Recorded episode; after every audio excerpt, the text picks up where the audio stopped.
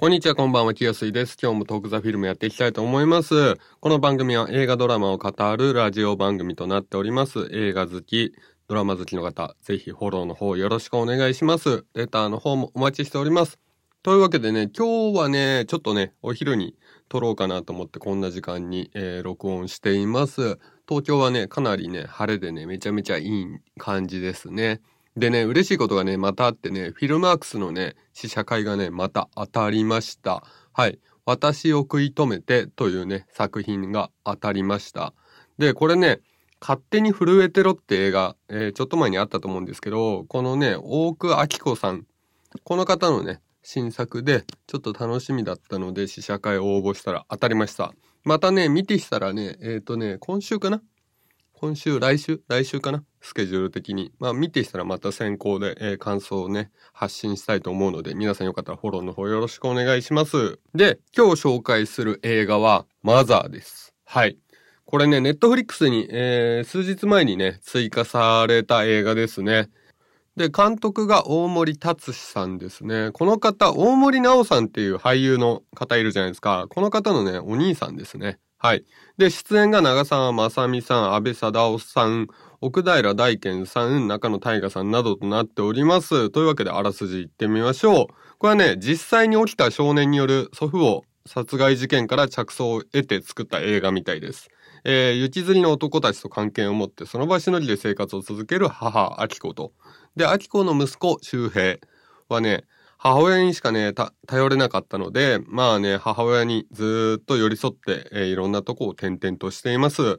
で、これでね、まあ小さい頃からね、もう明子はね、だらしなくてね、お金がなくてね、っていうので、その場しのぎで転々としてたんですけど、で、このせいで、息子と母親の間に間違った絆が生まれてしまって、で、成長した周平は殺人事件を起こしてしまうことになります。で、罪を犯してまで母親を守ろうとする周平、それを利用しようとする明子。こんなね、二人のどうしようもないストーリーなんですけど、これはね、うん、映画館で見ないでよかったって思った。うん。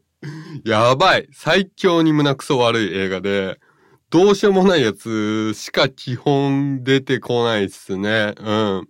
で、長澤まさみさんがね、マジでクズな、えー女性の役を演じてるんですが、これがね、ほんとリアルで、うん。ちょっとね、こんな長澤まさみさん見たくないみたいな方もいるかと思うんですが、まあ、そんぐらい、えー、すごい演技ではありました。うん、こういう役もできるんですねってすごい感心しました。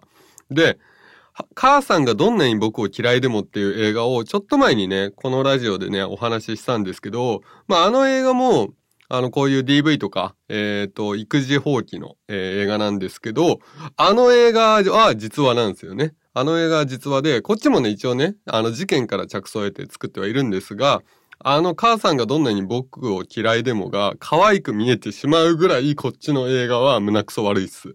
うん。やばかったっすね、マジで。なんでこうなるかなとか。で、見ていて、ストーリー、なんて言うんですかね、こう、救えるタイミングが何回もあったんですよ。うん。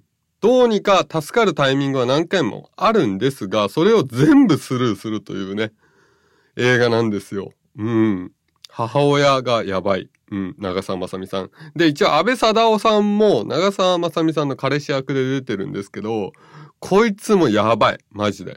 でこのタッグがマジでやばくて、息子の周平、えー奥平大賢さんが演じている周平は、まあ、どんどんどんどん悪い方向に行ってしまうっていう映画なんですよね。で、まあ、どうなんだろうな。これね、洗脳に近い状態にある強依存が最悪の方向まで行くと、まあ、こんなことが起きちゃうのかなっていうのはすごく感じましたね。うん。これね、カップルとかでも共依存ってのはあるじゃないですか。なんかなかなか別れられないとか別れた方がいいんだけど別れられないみたいな共依存してしまう瞬間あると思うんですけど、この親子っていうのは、またちょっと違う共依存が生まれてしまうと、ここまでダメなものが生まれちゃうのかなっていうのが、まあフィクションでありながらちょっと感じましたね。うん。なんだろうね、これってすごく思いました。まあなので、まあ、胸くそ悪い映画が見たくない方は見ない方がいいのですが、映画としては、まあかなりよく仕上げてあるなって感じです。その、息子のね、周平が幼い時から、まあ10代半ばぐらいかな、ぐらいまで成長するまで描き切るんですが、いや、大変だよ、マジ。これよく生きてたなって思うもん。うん。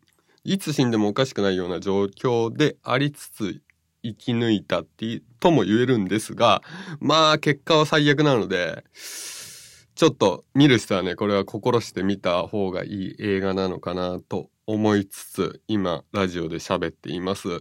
はい。映画としてはね、すごいあのよくできてる映画なんですが、本当に後味悪いです。いいやつが全然出てこない。うん。あの、いいやつが全然出てこない映画で言うとなんだっけな。ちょっと待ってください。今思い出しますね。あれです、あれです。犬猿っていう映画があるんですけど、えー、久保田正孝さんと荒井博文さんが出てたやつなんですけど、これもね、クズしか出てこないやつで、本当にタイトル通り犬猿なんですけど、うん。